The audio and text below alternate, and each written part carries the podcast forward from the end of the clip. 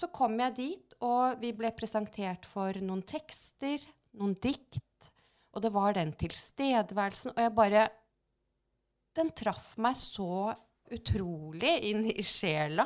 Og jeg bare tenkte at her skal jeg være. I dette universet skal jeg være.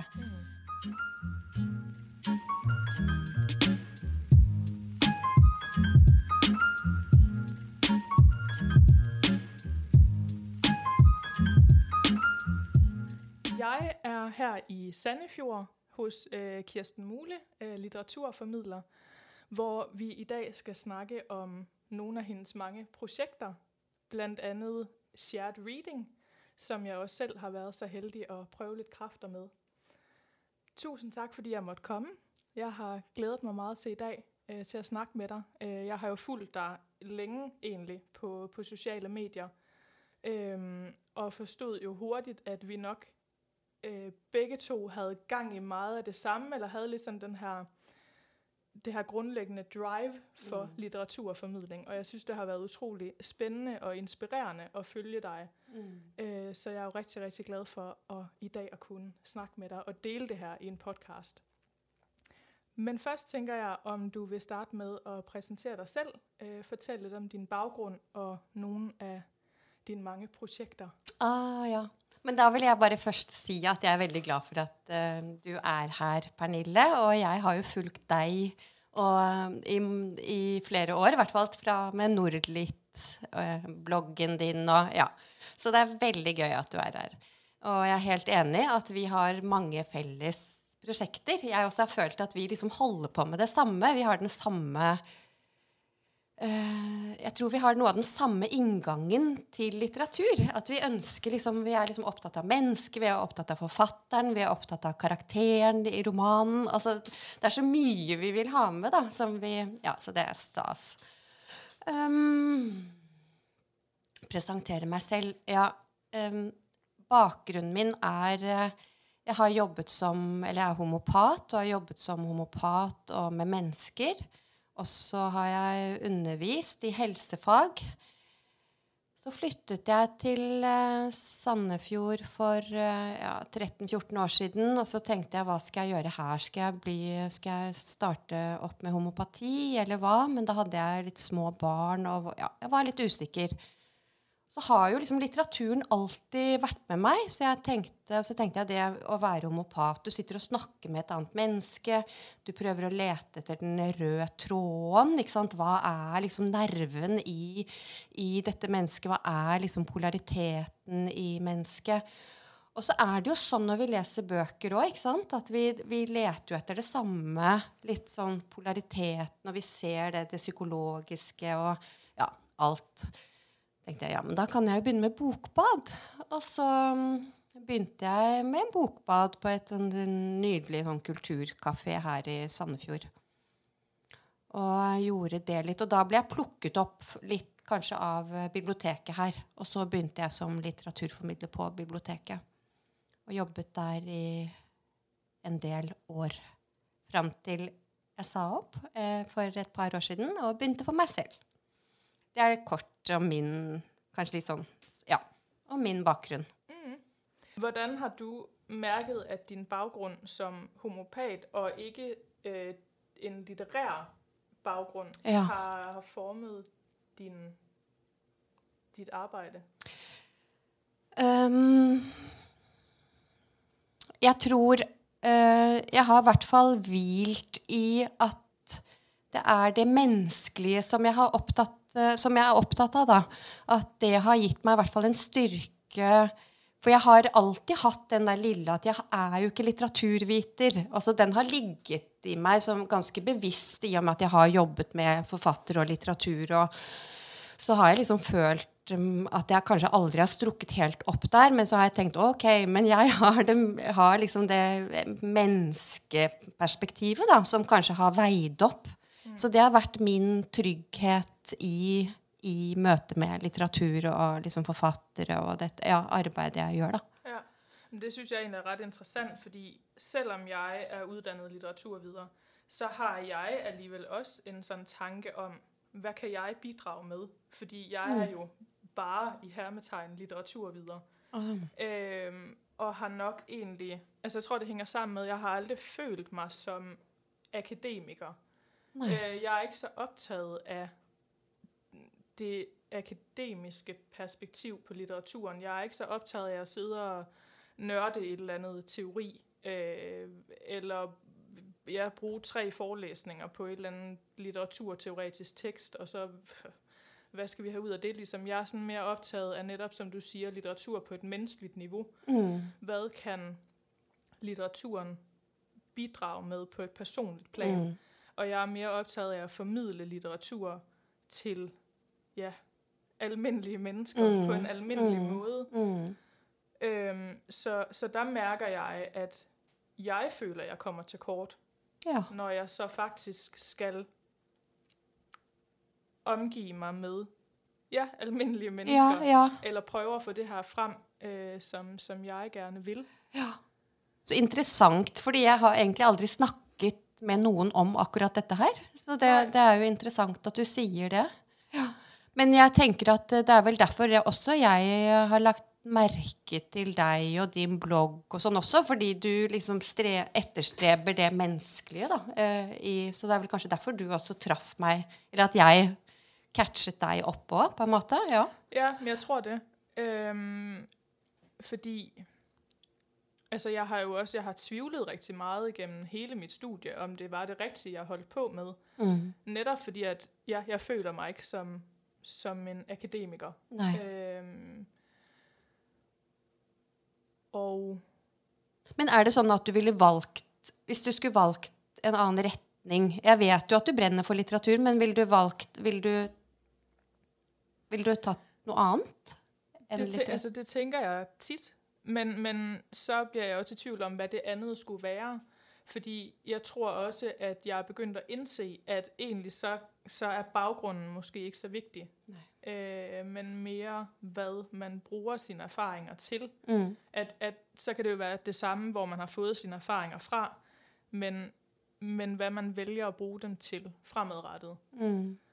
Øhm, og at man så undervejs opdager en masse muligheder. Fordi det var jo så det, en af grundene til, at øh, jeg øh, bemærkede dit arbejde, det er jo med det her shared reading.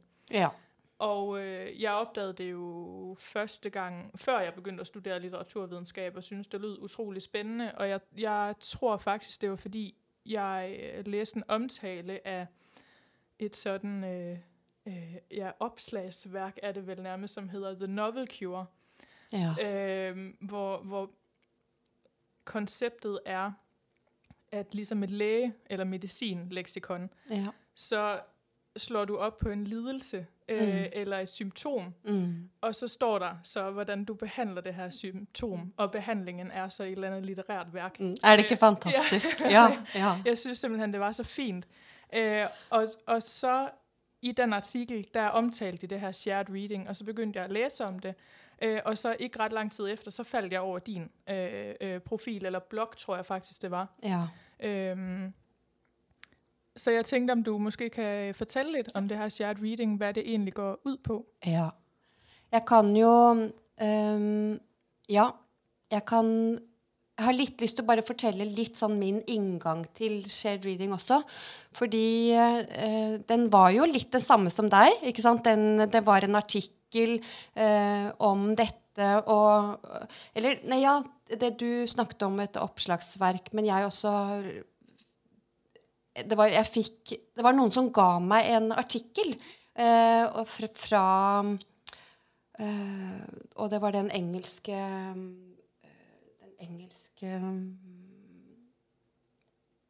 Hva het ja, Nå husker jeg ikke hva den avisen het. da, Det var veldig dumt. Men der sto det om, om eh, Jane Davis, som er liksom opphavet til shared reading i, i Liverpool. Og det var, da, det var liksom min første, første møte med det. Og der sto det også om biblioterapi, som du refererte til her. Og det ga jo liksom så gjenklang til meg, som var liksom så opptatt av liksom menneske og sjelsliv og, og sammen med litteratur. Eh, og jeg fikk også tak i en bok som heter som av eh, Sørbø som het 'Til trøyst'. Som er en fantastisk, eh, som er en fantastisk bok som heter, ja, 'Å gi språk til psykiske lidelser'. Jan ja, Inge Sørbø. Ja, Den er riktig, riktig fin. ja. Og, eh, og han liksom skriver jo om det at medisinen ikke alltid har det, liksom det gode språket for, for lidelser, men at nettopp liksom forfatterne evner jo å skrive godt om dette. Og det er jo en sånn førstehåndserfaring som de skriver så utrolig godt om. Så, så det var liksom eh, og da begynte, ja, og så leser jeg om dette begrepet biblioterapi. ikke sant? Og ja, hva er dette? Og, og ble nysgjerrig. Og så leste jeg om eh, at Saksild gård i Danmark, eh, ikke så langt fra Århus, de hadde noe shared reading-kurs. Og da eh, reiste jeg over der. Det var liksom det kostet litt, men jeg skjønte dette måtte jeg bare gjøre. Eh, dro over dit og ble helt slått i bakken av hvordan litteratur kunne være. Fordi jeg ikke har den litterære bakgrunnen uh, som litteraturviter, og sånn, så har jeg alltid liksom Å nei, litterær analyse, og jeg kan ikke det godt nok. Og liksom satt og leste meg opp eh, så godt jeg kunne og sånn. Men, uh, men så kom jeg dit, og vi ble presentert for noen tekster, noen dikt, og det var den tilstedeværelsen, og jeg bare Den traff meg så utrolig inn i sjela. Og jeg bare tenkte at her skal jeg være. I dette universet skal jeg være. Og det var jo et leselederkurs i shared reading. Så det var liksom min inngang til det. Um, ja, helt uh, Det er sånn Det var jo Mette Stenberg blant annet som holdt det kurset, og det var liksom sånn Jeg kan uh, bli rørt bare jeg tenker på det den dag i dag. Ja, fordi jeg sidder jo med det samme nu, øh, at jeg tog jo selv det her læselederkurs i oktober, hvor du var, øh, øh, hvor det var dig, der holdt kurset. Ja. Øh, og på det tidspunkt, der var jeg midt i indspurten til min masteropgave, øh, og øh, havde, havde hele verden. Ja. Øhm, og øh, var så usikker på, om jeg overhovedet skulle gennemføre det her litteraturstudie, fordi, ja, som jeg sagde før, føler mig lidt sådan fremmedgjort.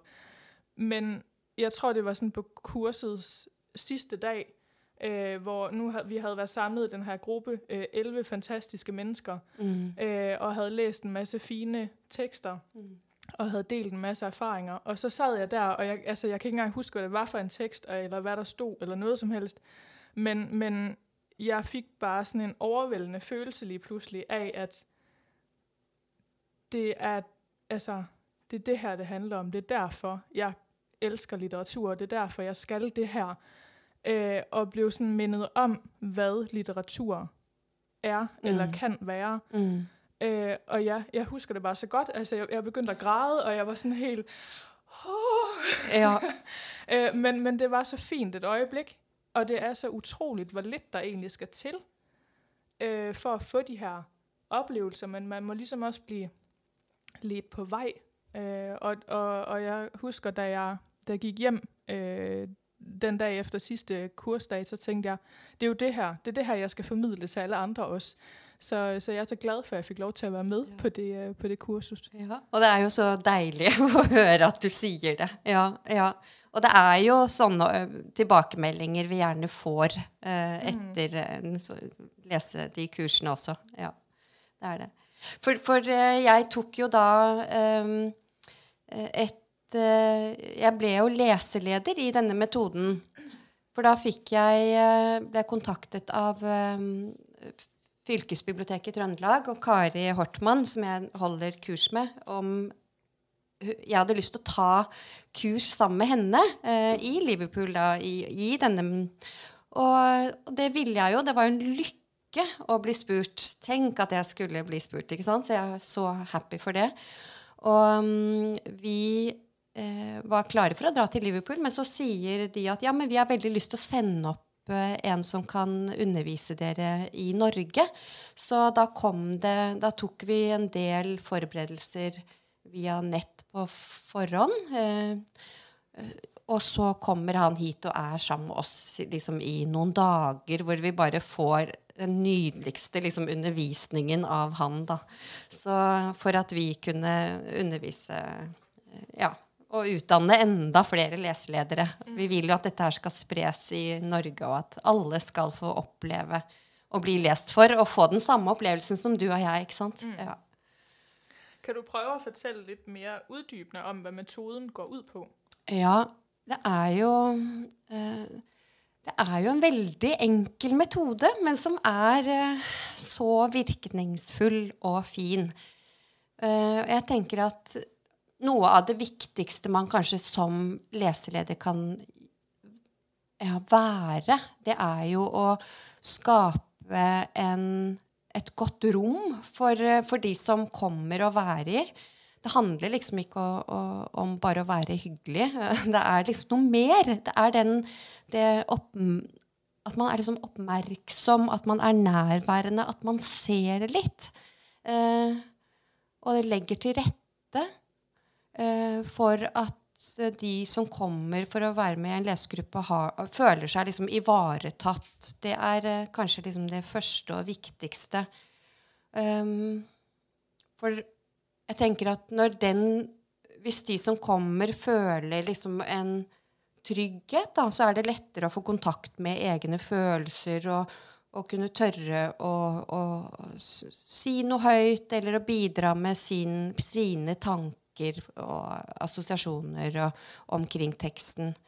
For det en leseleder gjør, er jo å lese en tekst høyt, gjerne en novelle, og deretter et dikt så leser vi høyt og stopper underveis og prater om det vi har lest. Og da, ja, da er det jo viktig med den tryggheten, at alle føler seg liksom ivaretatt og sett. Og så er det som leseleder å holde en balanse i gruppen. Noen har liksom behov for å si mye, mens andre har kanskje lyst til å ikke si noe. Og dette må jo leselederen fange opp. Um, også det å prøve å lytte litt bak ordene, uh, det som blir sagt. For hen, det som blir sagt, trekker vi gjerne tilbake i teksten. Så det kan jo være det som blir direkte sagt, men også det som kanskje ligger litt bak. At vi prøver å fange opp det og trekke det ned i teksten for å åpne det liksom ytterligere. For det er jo det som er det virkningsfulle med shared reading, er jo at øh, ja, hvis du, du, hvis du, er med i en gruppe, og så får du noen kanskje assosiasjoner til noe som blir sagt uh, eller uh, blir formidlet i teksten, og så går vi ned i teksten og åpner det enda mer, og så er det kanskje noen andre som ser på det på en helt annen måte, og så får du åpnet liksom, dine perspektiver på noe, kanskje. Um, det er jo ikke alltid det skjer, men jeg syns at det er ofte at det skjer noe. men det kan være små ting. Det kan være bare en plutselig glede eller en, et øyeblikk av litt vemod eller uh, Det er liksom de små tingene som er ikke så små allikevel. Mm. Ja. Jeg tror det har um, Min erfaring er litt det her med det har måske å gjøre med det spontane. Ja, ja. Um, nettopp fordi, som du sier, plutselig så er det et ord øh, som, som fanger noen, og man vet egentlig ikke helt hvorfor. Mm. Men så det der med å dele det i en gruppe, så er det måske noen andre som kan genkende af det og bruker noen andre ord til å beskrive det. Og så kan man bygge videre på det og så skabe den her fælles mm. erfaring mm. Øh, ut fra noe man ikke hadde forventet. Mm.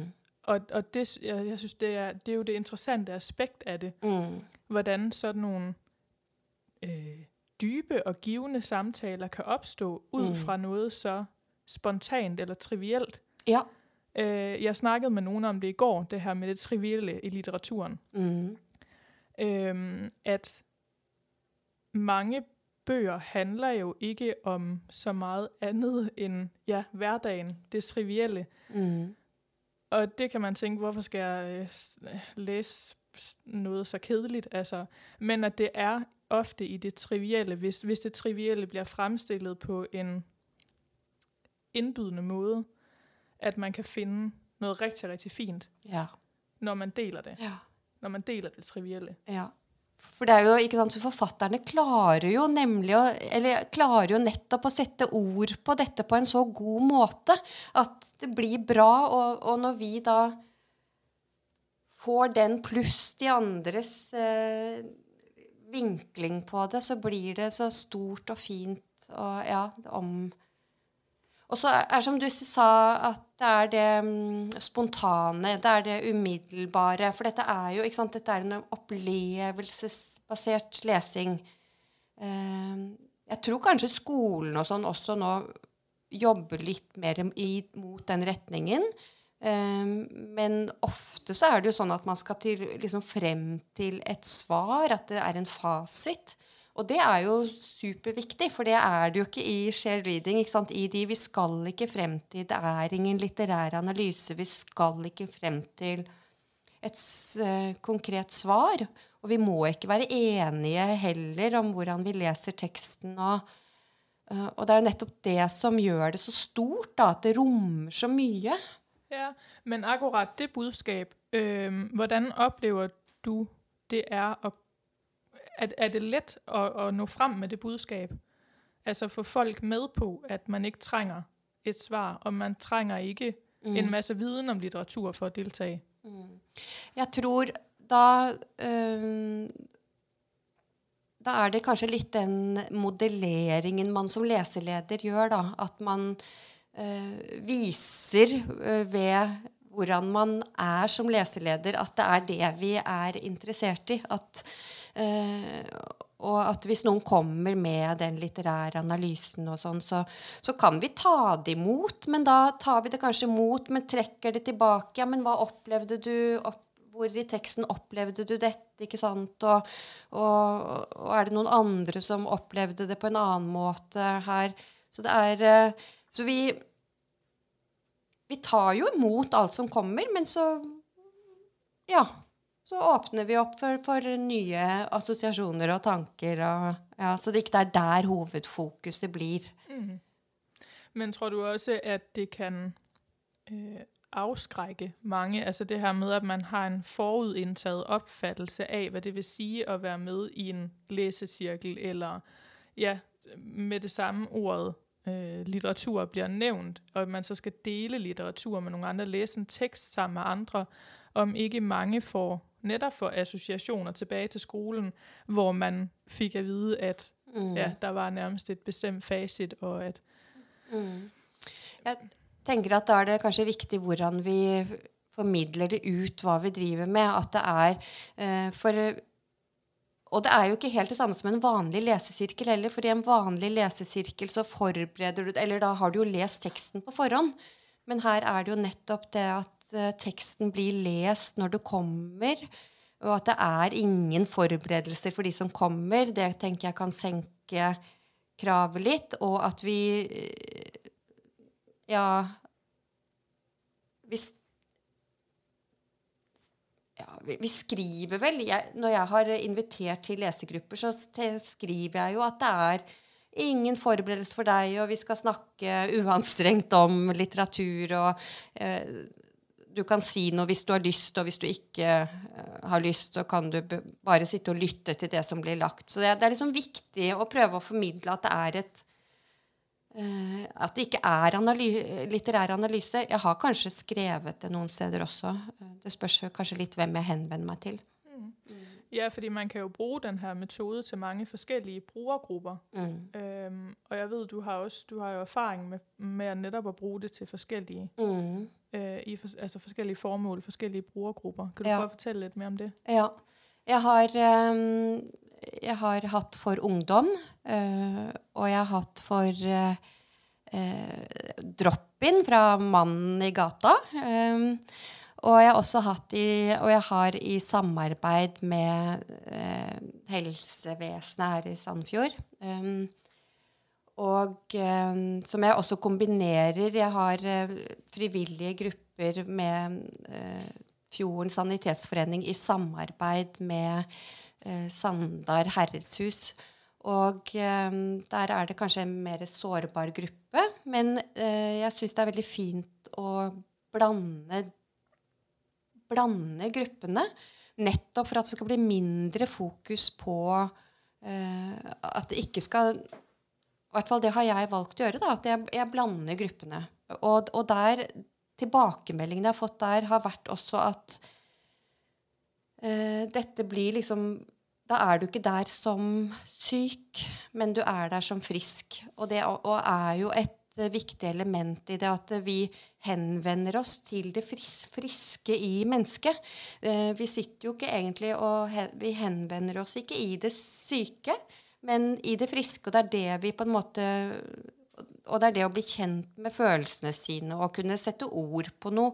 eh, uansett om du er eh, litt mer sårbar enn noen andre, da.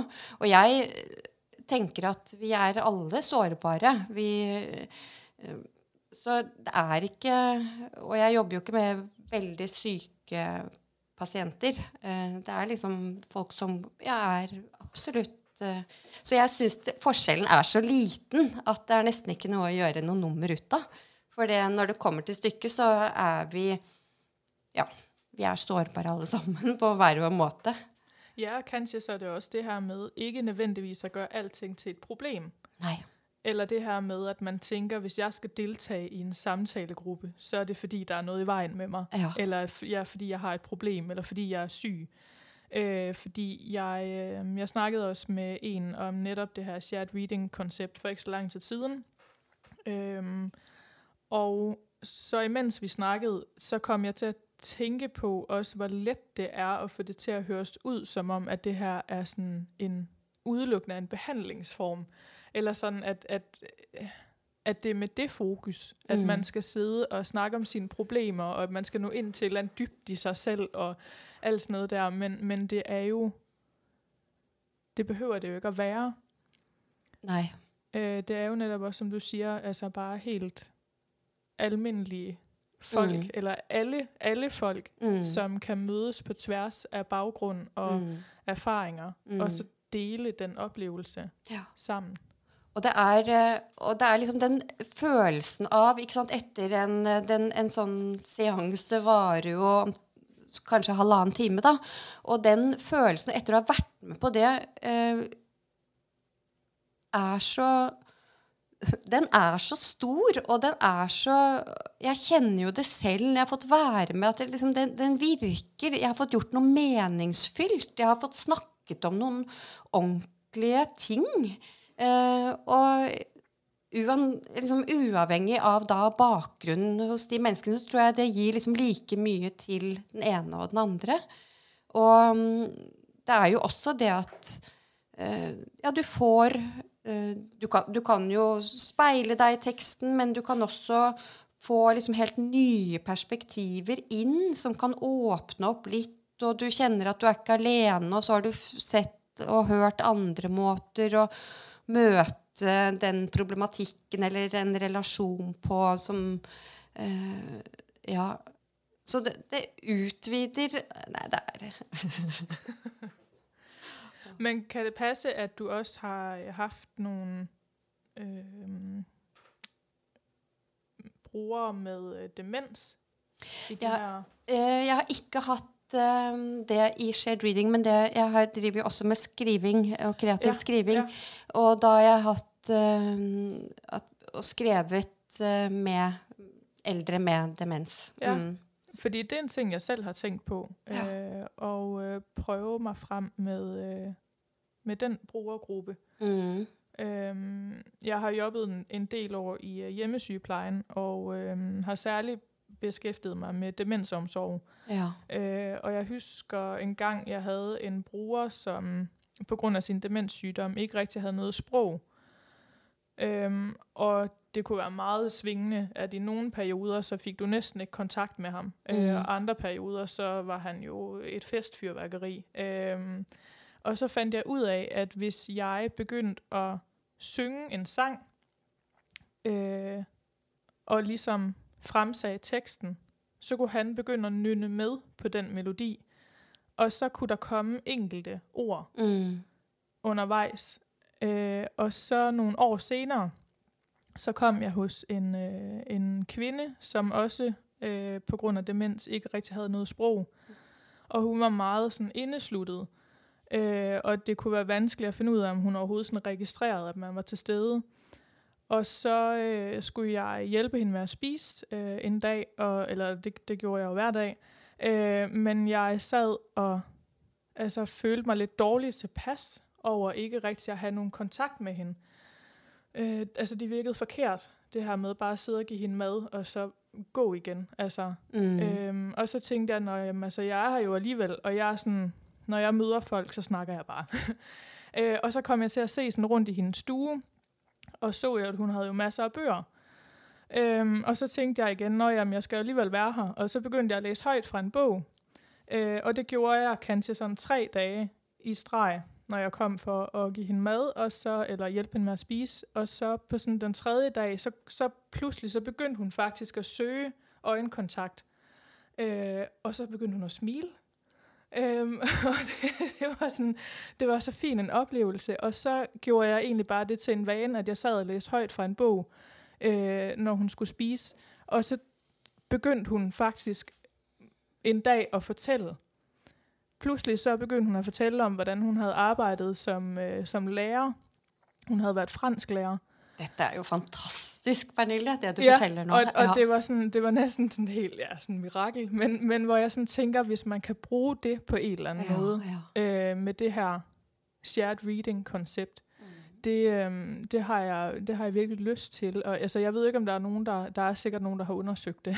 men ja, der er vel noe forskning. Jeg, jeg har læst noe forskning om det, uh, ja. så det er jo blitt brukt. Og, men det, du har jo din egen erfaring her, som er mm. helt nydelig å høre. Og det er jo noe med liksom bare det å bli lest høyt for. For det ser jeg også i de gruppene liksom, Om du så er dement eller ikke. ikke sant? At uh, bare det er jo så godt. Uh, ja. Det er en utrolig god følelse å bli lest for. Og um, ja. Og det Ja. Ja, fordi hvordan opplevde du det med, med skrivning? Hvordan Nei, det, det, som er der, er jo at jeg skriver det de forteller. Okay. Eh, ja, og, og, leser det høyt, slik at de hører igjen ja. det de har selv har sagt. Da kan det jo være litt sånn Oi, har jeg sagt det? Nei, hvem er det som har skrevet dette? ikke sant? Og, men så er det jo allikevel gjenkjennende, fordi det er jo de selv som har sagt det. Så hvis de forteller om at de har vokst opp på en gård og hadde så og så mange dyr, og hvilke dyr de hadde, og jeg leser da det, så vil jo de få en Og så ser du dette smilet, så ser du liksom at det kommer en varme i kinnene. Mm. Og det er jo de tingene som som, Disse små tingene. Ja og, er, eh, og, når du fortalte at hun, eh, eller den som du leste for, begynte å prate, ikke sant Det er jo helt Ja. Ja, men også fordi jeg tenker der skal ikke mer til. Altså, det er så lett mm. å bare sette seg og lese mm. høyt fra en bok. Mm. Altså, så, så tenkte jeg hvorfor, hvorfor er man ikke kommet på det noe før? Eller hvorfor er det ikke flere der gjør det? eller sånn igjen mm. fordi det er så simpelt. Mm. Øh, og kanskje også litt til det, vi snakket om før, med at det blir en spontan ting. Ja. Øhm, fordi det var også noe jeg registrerede, da jeg tog øh, kurset selv. Det her med, at man...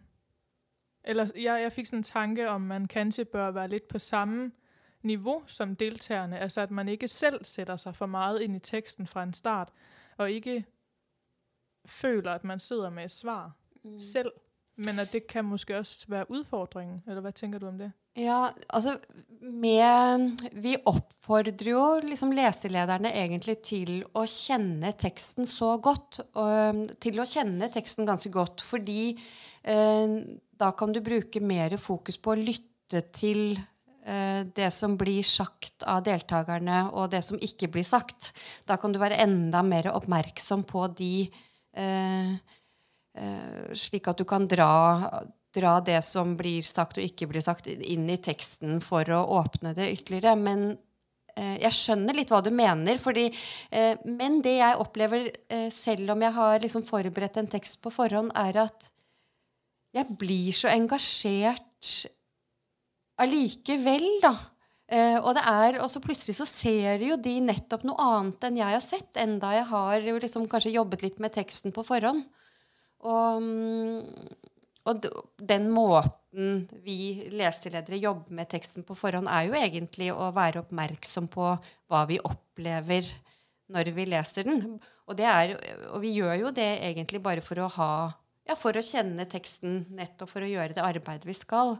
Uh, men jeg syns den åpner seg Jeg får alltid mye mer ut av den teksten når jeg går fra en gruppe, enn når jeg gikk inn i den. Mm. Så, og det sier jo litt hvor viktig den, de andre er. For du får liksom ikke samme opplevelsen av å lese den alene. Selv om vi leser med et nærvær og en oppmerksomhet, og vi gjør alt vi kan for å oppleve teksten. Og, så det mangler noe. Det er liksom den gruppedynamikken som gjør at dette noe skjer i enda større grad da, enn litteraturen kan gjøre alene. Ja, fordi det, mm, det tror jeg også er min egen erfaring, det der med at hvis man f.eks. leser en roman når man er 19, øh, så tenker man én ting og så læser man den kanskje ti år senere, og så læser man noget helt andet. Mm. Eller også, som du siger, så kan man selv sidde og læse en bog, og så snakker man med en anden om bogen, og så har vedkommende læst den på en helt anden måde. Mm. Så, så jeg tænker også, at øh, en tekst er vel aldrig den samme, altså at den ændrer seg for hver gang, ja. leser den egentlig. Ja, og, og, bare det er jo så spennende. For hvis, du, hvis jeg har et dikt, så kan jeg lese den for én gruppe. Og så kan jeg ta den med i en annen. Så er det plutselig helt andre ting som kommer. Og alt er liksom like viktig og ja, spennende og interessant og virkelig og ja. Mm. Ja, fordi meget det der med hva det er man assosierer de forskjellige ord med. At mm. Noen kan oppfatte ordet på en måte, og noen andre på en annen måte. Eller at det man øh, man har nogle erfaringer øh, knyttet til det ord. Mm. Øh, det synes jeg er utrolig spændende, hvordan Ja, igen fysisk så er teksten jo den samme, men Ja. Den blir endret av mm. uh, gruppa. For, for uh, og i, i, liksom en sånn seanse så er jo liksom uh, enkeltindividet og gruppa og, og, teksten er liksom like mye verdt. Så det er liksom den balansen Eh, vi er jo liksom like opptatt av, av, alle disse tre elementene som Vi er ikke bare opptatt av litteraturen eller gruppa eller Ja, ja, ja nettopp. Uh, fordi der tenker jeg også at der er jo mange som øh, uttrykker bekymring for øh, litteraturen og altså bogen som format.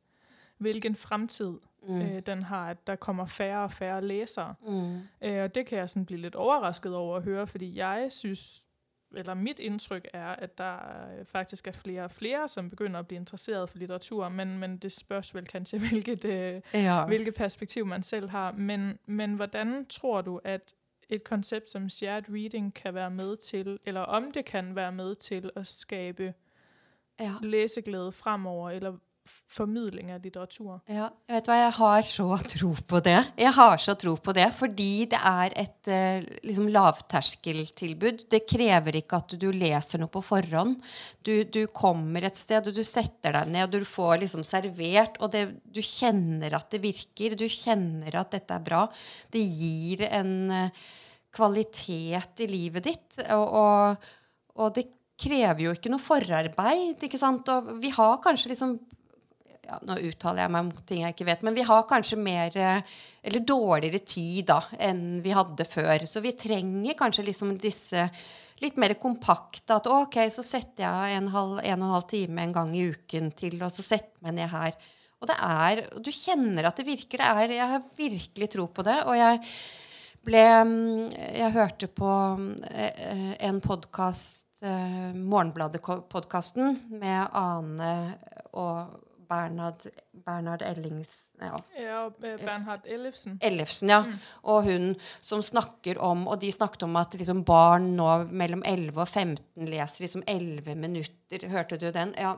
Eh, og det tenkte jeg eh, hvordan få barn til å lese. Jeg tenker liksom denne metoden overfor barn også. liksom Barn, ungdom, alle. Den er jo, altså Metoden er jo så enkel i seg selv og så virkningsfull. Så jeg ja, jeg har tatt tro på at den, dette kan ja, dette må ut i, i landet, altså. Ja. I, mm. Jamen, for jeg tror også, det er noe i det med å holde fast i fordybelsen. Ja. Og gi seg selv lov til å fordybe seg i Ja. Fordi også som vi snakket om før, vi, øh, vi startet optaget her, at folk bruger jo også tid og penge på trening, øh, yoga, Mm. Mm. øh, alle mulige andre fritidsaktiviteter, så man burde måske også kunne Mm. se på det her som en sådan investering i sig selv. Ja. En fritidsaktivitet, en givende fritidsaktivitet. Ja. Øh, og særligt det, som du siger med, med børn, at de også lærer sig at, mm, at give den her tid til, at der ikke skal ske så meget andet, Mm. end at nu sidder vi bare og snakker. Mm.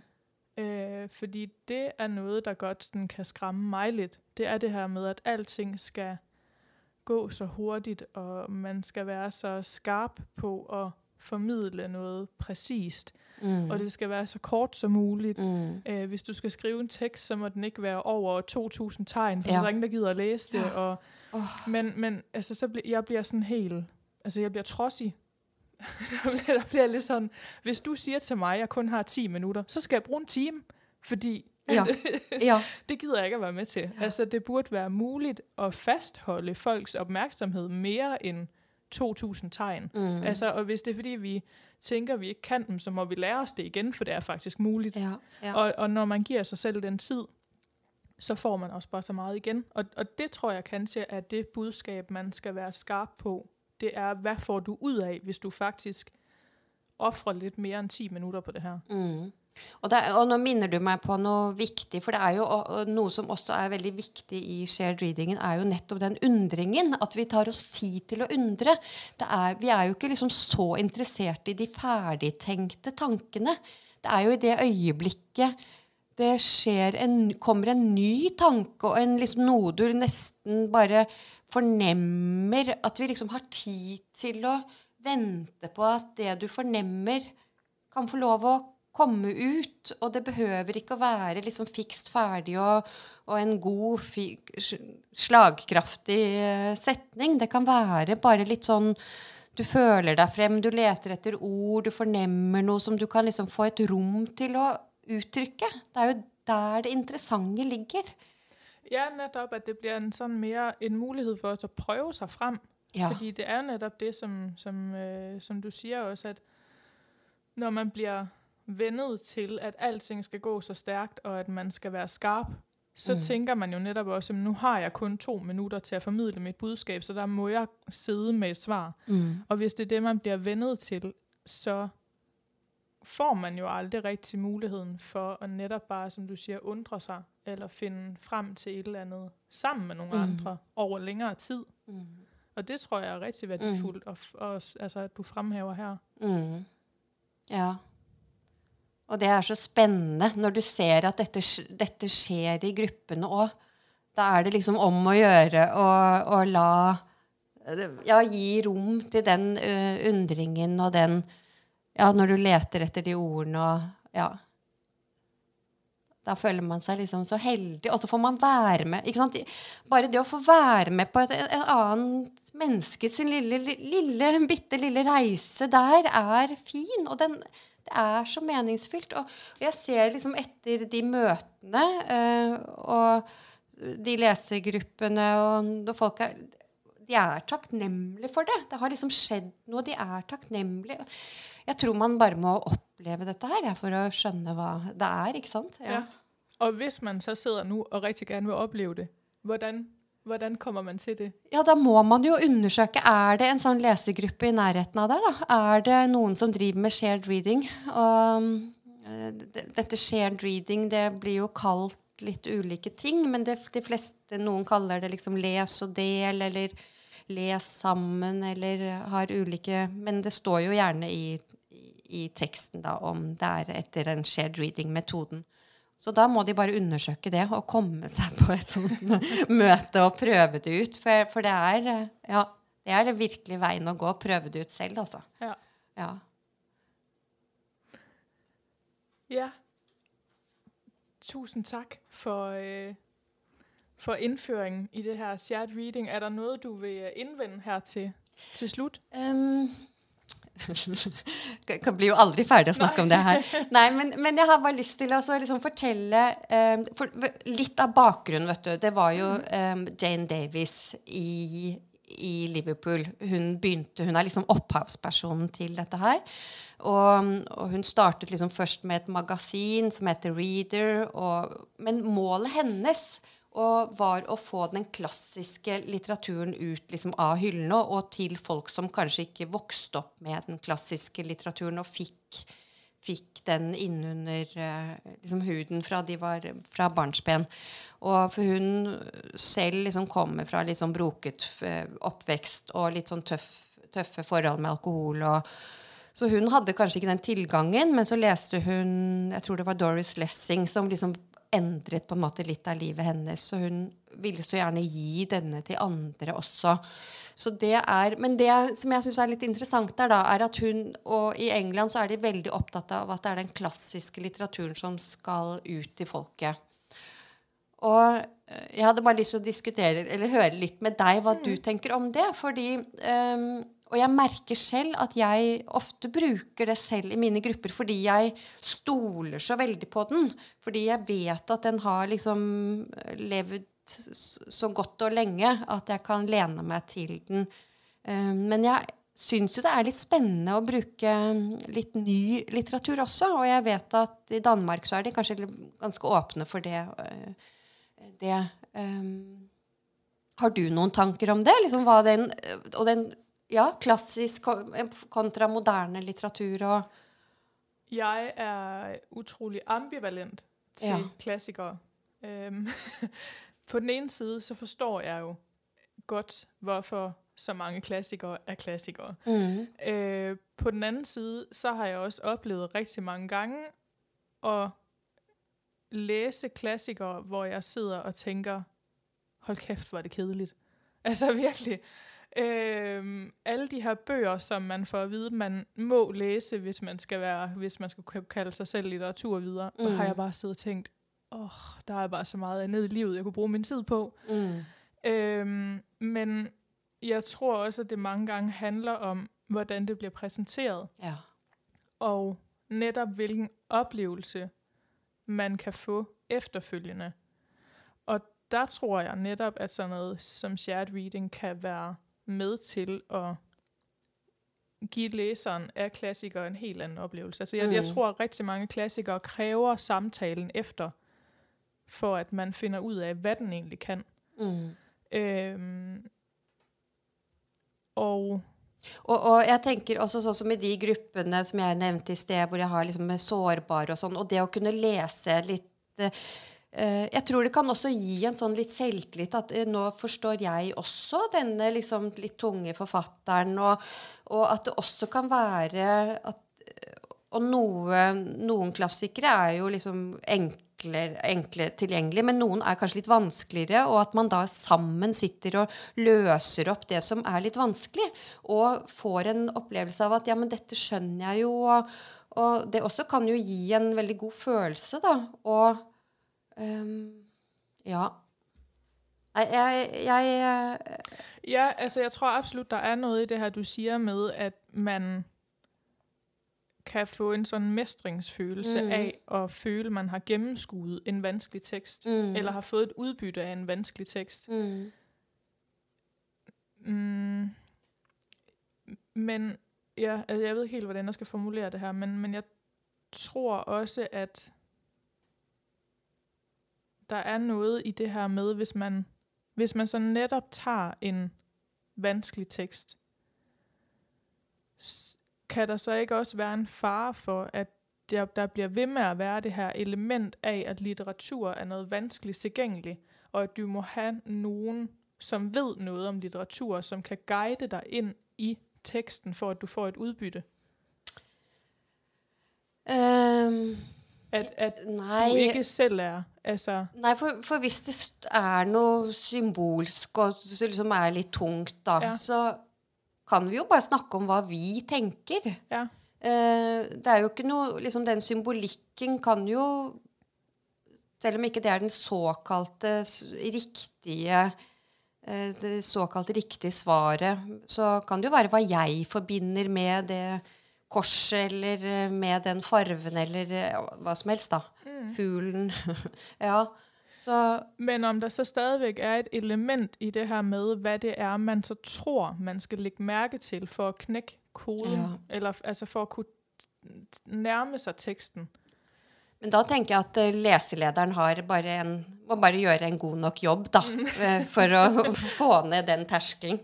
Eh, og det er jo, jeg har jo også liksom hatt eh, folk som ikke er i arbeid, og, og de kommer, og så har vi liksom jobbet kanskje litt tyngre noen ganger med en tekst, og så føler de liksom også at de har gjort et stykke arbeid. Nå føler jeg faktisk at jeg har gjort et stykke arbeid. ikke sant? Bare det også kan gi en god følelse for mange. da. Ja.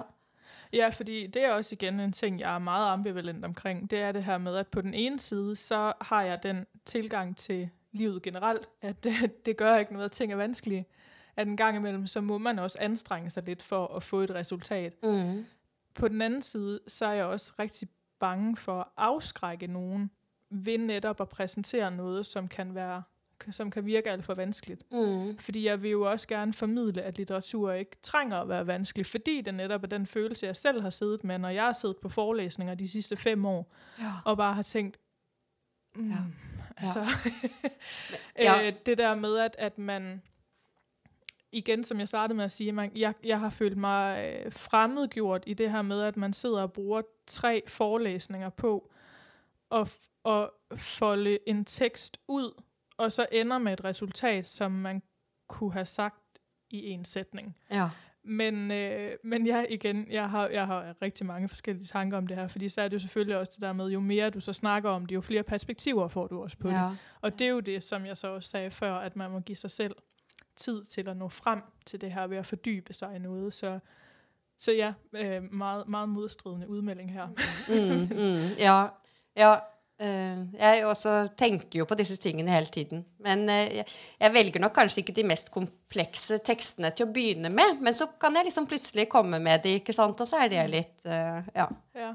Jamen for måske så er det også bare det der med å vække folks interesse til, at de så måske selv får lyst til å kaste seg over noe som de ellers ikke ville ha gjort. Mm. Der er for eksempel den her danske forfatter Morten Søndergaard. Mm. Han hadde for et par år siden en, ja, altså det var vel nærmest en sådan øh, litterær udstilling øhm, om litteratur på recept, hvor Ja. han ret og slet havde taget en masse sådan øh, medicinindpakninger og øh, fået lavet specielle sådan, medicinæsker, øh, og så i stedet for den her øh, seddel med bivirkninger, så lå der så ligesom en sådan, ja, litteratur på, på og recept.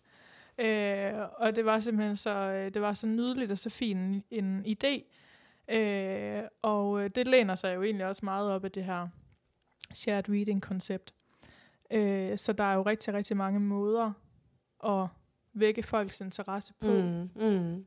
Men at det også handler om at, ja, øh, Den utstillingen skulle jeg gjerne vært på. Det hørtes Ja. fint ut. Ja. ja, jamen han var, hvad var det, han var med på? Han var i Trondheim nemlig, oh, ja. øh, på Litteraturhuset. Jeg tror, det var... Øh, ja, måske var det bare Trondheim Litteraturfestival, øh, eller s- Savprosa Festival, tror jeg det Mhm. var, hvor han, øh, hvor han var med. Øh, og han laver jo mange mm, virkelig interessante udstillinger, hvor han netop bruger det her med noget, altså et materiale, men også litteratur. Han havde noget øh, litteratur eller digt skrevet i marmor, hvor han ligesom havde, havde Fantastisk. hugget, lidt ligesom på Ja, gaderne det- i, Trond, nej, i, i Oslo, hvor Ja. Ibsens ord Ja. sådan står skrevet Ja. ad gaden. Ja. Øh, havde han gjort lidt det samme. Og vi har jo i, i Larvik Men i Larvik er det jo en, en poesiby, så der står det jo dikt på vegger og i, oh, ja. ja. det er nydelig. Det må, Ja. Du må besøke de Ja. en gang også. Jeg blir jo så inspirert jeg nå av å snakke med deg, for bare så mange nye tanker. Og ja, litteraturen må ut, og ja. Ja, og det er jo det, som er så fint, når man møter noen, noen likesinnede, at man kan dele tanker og inspiration. Mm. Mm. Så tusen takk for Takk. Din tid. Det var riktig spennende å få det her foldet litt ut sammen med deg. Tusen takk, Pernille. Hvis man sidder derude nu og har fået lyst til at prøve det her shared reading selv, øhm, og vel og mærket bor i Oslo eller omegn, så kan man faktisk lige nu tilmelde sig mit nyopstartede projekt Litteratur på tur. Øh, her tager vi højtlæsning ud i skoven rundt om et bål, øh, og hvis du har lyst til at være med, så øh, kan du følge linket herunder i episodebeskrivelsen og læse mere om tidspunkt og tilmelding. Her kan du også se en lille video fra en tidligere tur og øh, læse mere om selve konceptet shared reading. Hvis du ikke bor i Oslo, men alligevel gerne vil prøve det her shared reading, så er du også meget velkommen til at kontakte mig. Så skal jeg hjælpe med at sætte dig i forbindelse med, med en gruppe. thank you